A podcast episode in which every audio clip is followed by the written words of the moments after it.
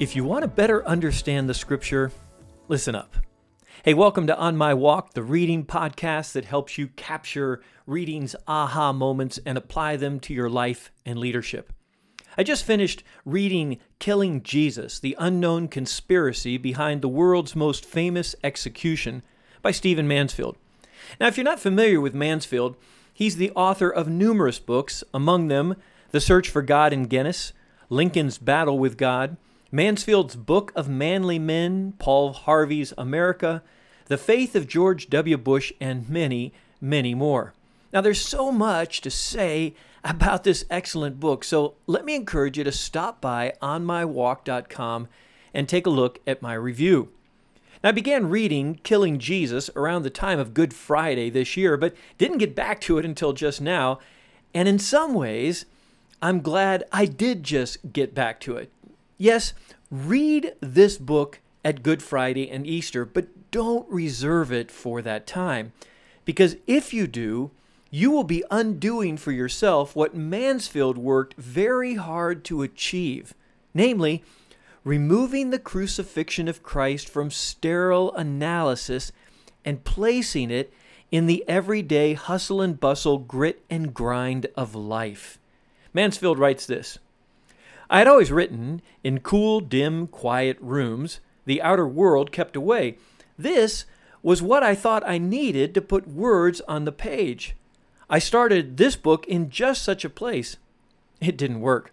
Try as I might to summon it, the story did not live in leatherly isolation, would not reveal itself when I worked in self important solitude.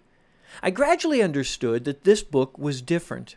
I could not seal myself off, ever the introvert, ever drawn to the lone and the quiet, and do justice to the sadistically public trial and torture of Jesus Christ. Realizing this, I knew what I had to do. I had to write about the killing of Jesus in the types of places where it occurred two millennia ago, in teeming, noisy, public places. And as he notes, this is largely what he did.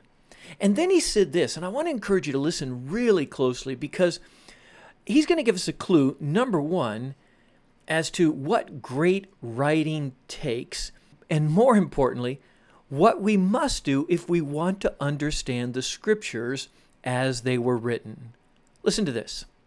Though I have completed the research where I had to, wherever scholars offered to meet me or essential volumes came to rest, I have written much of this work in the presence of distracted, hurried, uncaring crowds.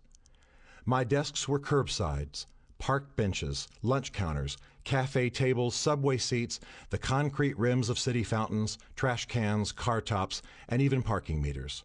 I have written at Hollywood premieres and in the middle of political protests, at National Football League training camps, and at a packed restaurant with the man at the table next to me screaming something about dessert. Oddly, I wrote a paragraph or two within three feet of the Prime Minister of Israel. I wrote one urgent sentence in a crowded airport men's room. I thought the words might leave me if I waited. I even typed away bleary eyed on a crammed, unrestful overnight flight from Tel Aviv, the dust of the Mount of Olives still on my shoes. I arrived at most of these places in the natural course of my travels. There were some locations, though, I had to include no matter how far out of my way they were. For surely understandable reasons, I wanted to write some of this in a cemetery. The privilege of living in Washington, D.C., allowed me to write at Arlington National Cemetery, but this came after I had already worked in an ancient hillside cemetery just beyond the walls of Jerusalem. Some of this story demanded to be written in the presence of armed men and imposing fortresses. The United States Pentagon, where I managed to write some lines before giving a speech, served quite well.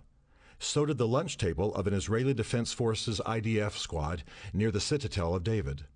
To make the experience complete, I had to write in markets, courthouses, and cathedrals. I did.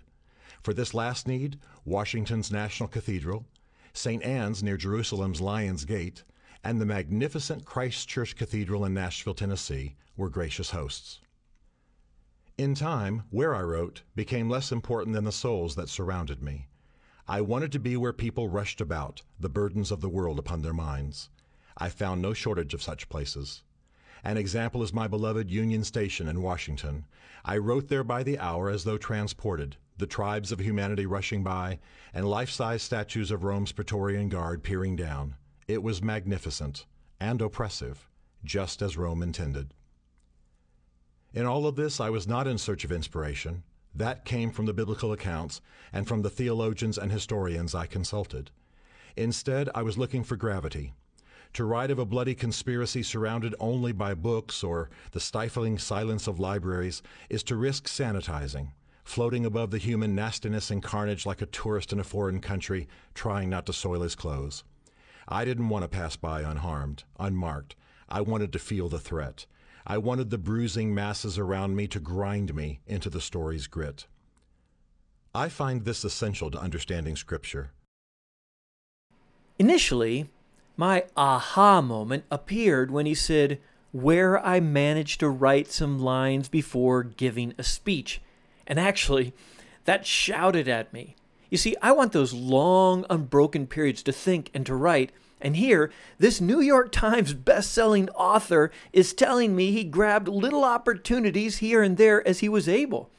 Now, if you get a chance, take a minute and listen to podcast 3, Work Like an Ant, because that is exactly what Mansfield does, and it's a life lesson in and of itself.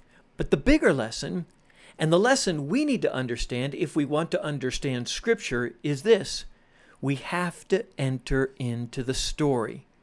Mansfield adds this The Bible reveals sacred truth, but it does so through a less sacred seeming drama, an often earthly, troubling, lewd, starkly human drama. We're meant to know the story against the storm age in which it actually happened, with all the grimy details fully in view, and to accept it as a part of the way God speaks. Blood, spit, wine, semen, sweat, and the offscouring of generations spill out on the page. No apologies are offered. This is the thrashing human drama of God, not some dainty pious tale. And he finishes, This is the Bible. So if you want to understand the Bible, don't try to sanitize the Bible. And forget cherry picking a proof text here or a troublesome passage there. Enter into the thrashing human drama of God because, in fact, you are a part of it. Jesus entered into that drama, his work of redemption, the drama of redemption. So, to reserve the Bible for a Sunday sermon or even a daily Bible reading, or the crucifixion of Christ for an annual celebration, is to grossly miss the point of the drama of redemption and your part in God's greater story. So, do you want to understand the Bible? Enter the thrashing drama of it, and God will meet you there. And that's my thought on my walk with Stephen Mansfield and Killing Jesus, the unknown conspiracy behind the world's most famous execution. And before I sign off, let me ask you this question What will you do with that thought on your walk through life today? When was the last time, or better, when will be the next time when you enter into the thrashing human drama of God? Recorded for you and recorded for me in the words of Scripture.